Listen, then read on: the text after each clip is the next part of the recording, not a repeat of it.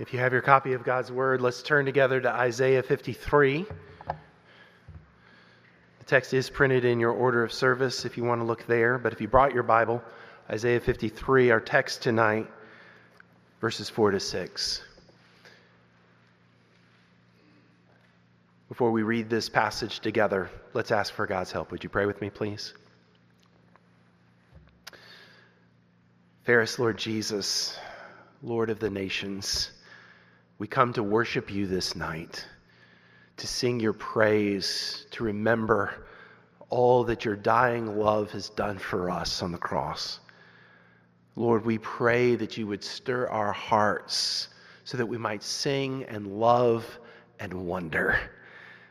Wonder at your great love for us, the lengths to which you would go to deal with our guilt and shame. Lord, please engage us move us, draw forth faith from us, but above all, receive the praise of your people this night, we ask. We pray it in Jesus' name. Amen. Isaiah 53, verse 4. Surely he has borne our griefs and carried our sorrows, yet we esteemed him stricken smitten by God and afflicted. But he was pierced for our transgressions, he was crushed for our iniquities. Upon him was the chastisement that brought us peace, and with his wounds we are healed. All we like sheep have gone astray. We have turned, everyone, to his own way and the Lord has laid on him the iniquity of us all. This is the word of the Lord. Thanks be to God. He was the king of fracking, the one who pioneered the shale oil boom of the previous decade. He was incredibly successful with homes all over the country, even a part in uh, part ownership in an NBA basketball team. And even when he was fired from the company that he started, he was still in the game.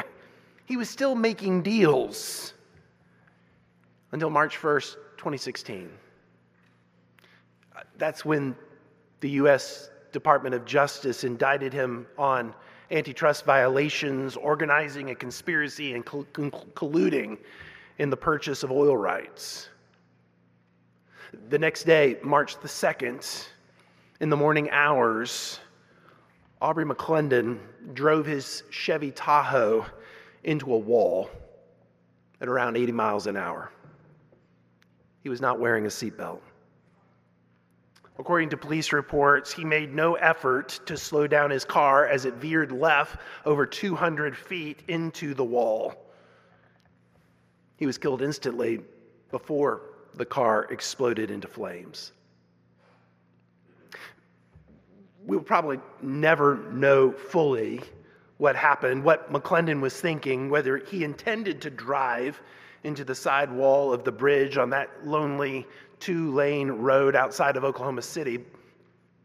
But if he did intend, in fact, to kill himself. He, would stand in the long line of high rollers who were caught in a web of deal making that, that pushed the boundaries of legality. And when they were caught, didn't know to, what to do with their guilt and shame. Most of us wouldn't do what Aubrey McClendon apparently did. But we still struggle to, to know what to do, do with our our guilt and shame. We don't know how to deal with it. We don't know where to go with it. We don't know what to do with our guilt and shame. Some of us medicate ourselves with what Shakespeare called some sweet, oblivious antidote, whether it's alcohol or drugs or food or sex or luxuries or trips or shopping. We try to numb ourselves. Anything to forget the guilt and the shame and the pain. Others of us numb ourselves in other ways. We, we throw ourselves into our work or into a restless round of activity. It may not be a sweet antidote, but it, it numbs just the same.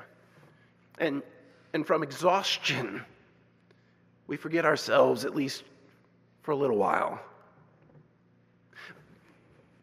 But in those quiet hours, the indictment of our consciences comes forth, uh, and our guilt and shame is presented to us yet again. I ask you tonight, what do you do?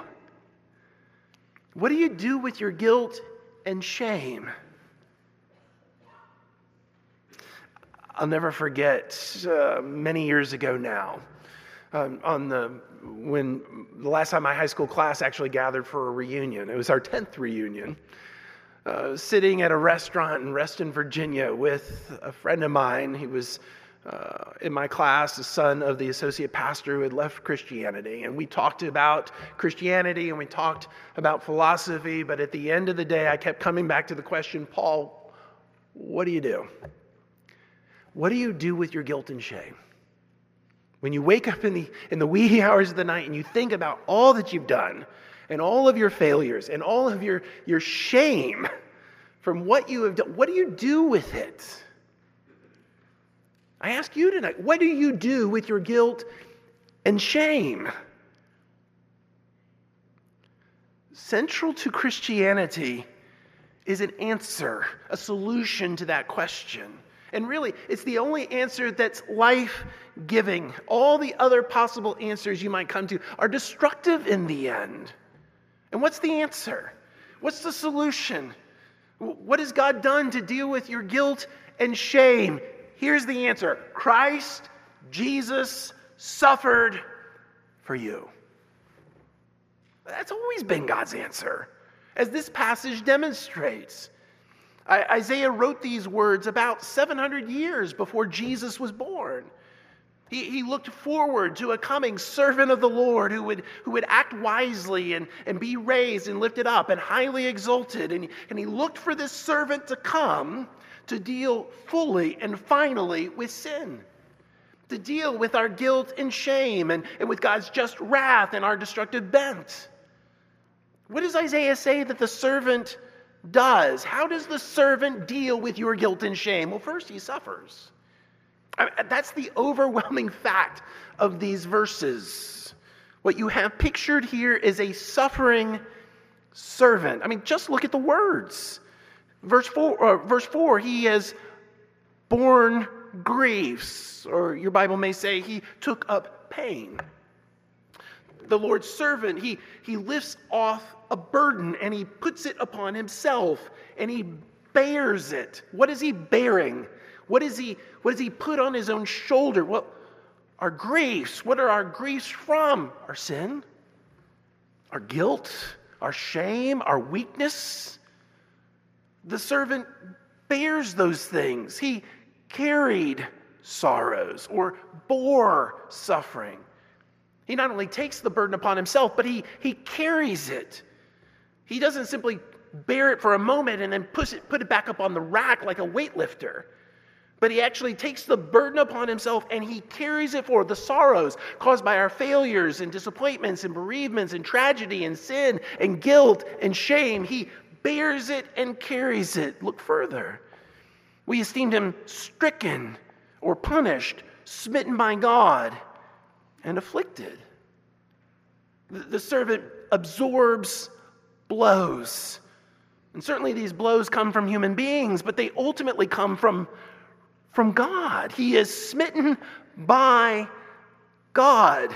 It suggests that God Himself is the divine agent in this suffering. He's afflicted. His, his own personal experience is that He's being humbled and humiliated. And He's pierced, verse 5, pierced fatally. He receives the death wound and he's crushed, verse 5. A word that, that often is used in the Old Testament for being trampled to death. He endures the, the crushing agonies ending in death. And then there's chastisement or punishment. Uh, the Lord's servant receives divine correction, punitive punishment to produce a different result, and he bears wounds with his wounds. He receives wounds, lacerations, open and untreated sores as a result of blows inflicted and received. Friends, this is as thorough a description of suffering as you will find in the Old Testament. Whatever you think that Isaiah is doing here, he is clearly describing someone who knows intense, brutal, painful, and even divinely inflicted suffering. He suffers.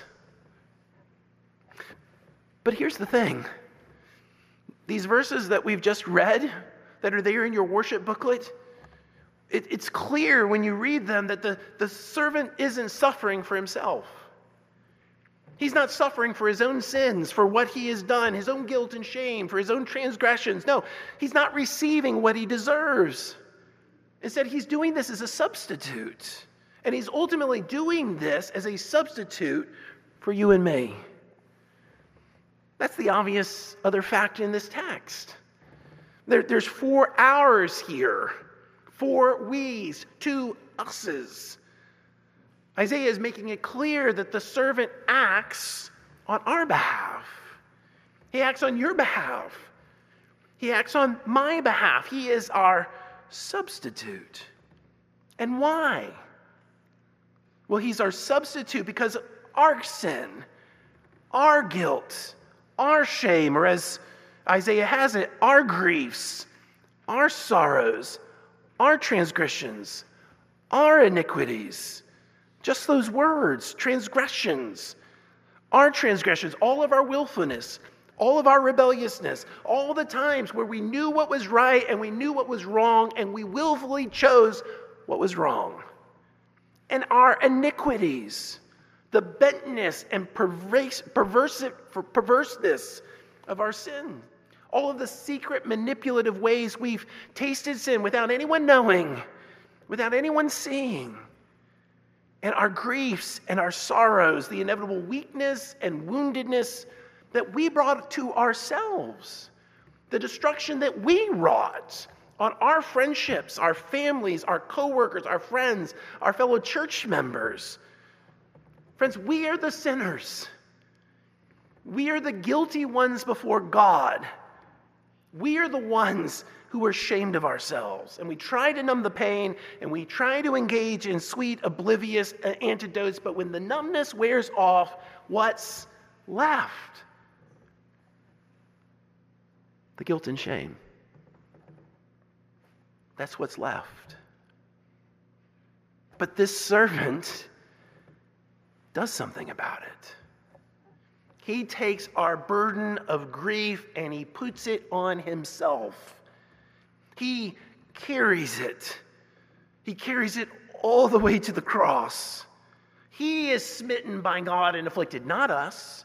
He receives the death wound for our rebellion. He's trampled for our perverseness. He, he receives the divine correction that we deserve, but his divine correction, it brings us peace. He bears the wounds, the painful stripes that we deserve, and these stripes, they offer us healing. And why does he do this? Why does this servant that Isaiah described here in Isaiah 53, why does he do this? He doesn't do it for himself. He does it for you. He does it for me. This, this servant is a suffering substitute. And in fact, that's the final summary that Isaiah gives us here. In this section, in verse 6, he says, All we like sheep have gone astray. We have turned every one to his own way, and the Lord has laid on him the iniquity of us all. I mean, here is a clear statement of the case. We have gone astray. We've turned to our own ways. We're like sheep, inadequate, errant, fallen, foolish, and we have sinned through our own bentness and perverseness. But God does something amazing here in this final summary verse. I mean, think about it.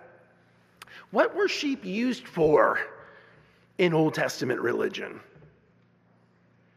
Well, the sheep were the sin bearers. Whether in the Passover celebration or for burnt offerings or sin offerings or guilt offerings or fellowship offerings, the sheep would be sacrificed so that the individual could go free, could have their guilt before God removed, could become ritually clean before the Lord. But what's going on here? What's going here in verse 6? Isaiah tells us, You and I, we are the sheep. We are the wayward, willful, guilty sheep. And God takes the sheep's sins, our sins, and he lays them on his servant. Just like in the Old Testament ritual, where the high priest would lay his hands on the scapegoat and confess the sins of Israel. And the laying on the hands of, onto the head of that scapegoat would transfer Israel's sins onto the head of that goat. So here, we are the sheep who lay our hands on the servant's head and we transfer all of our sin and all of our guilt and all of our shame to him.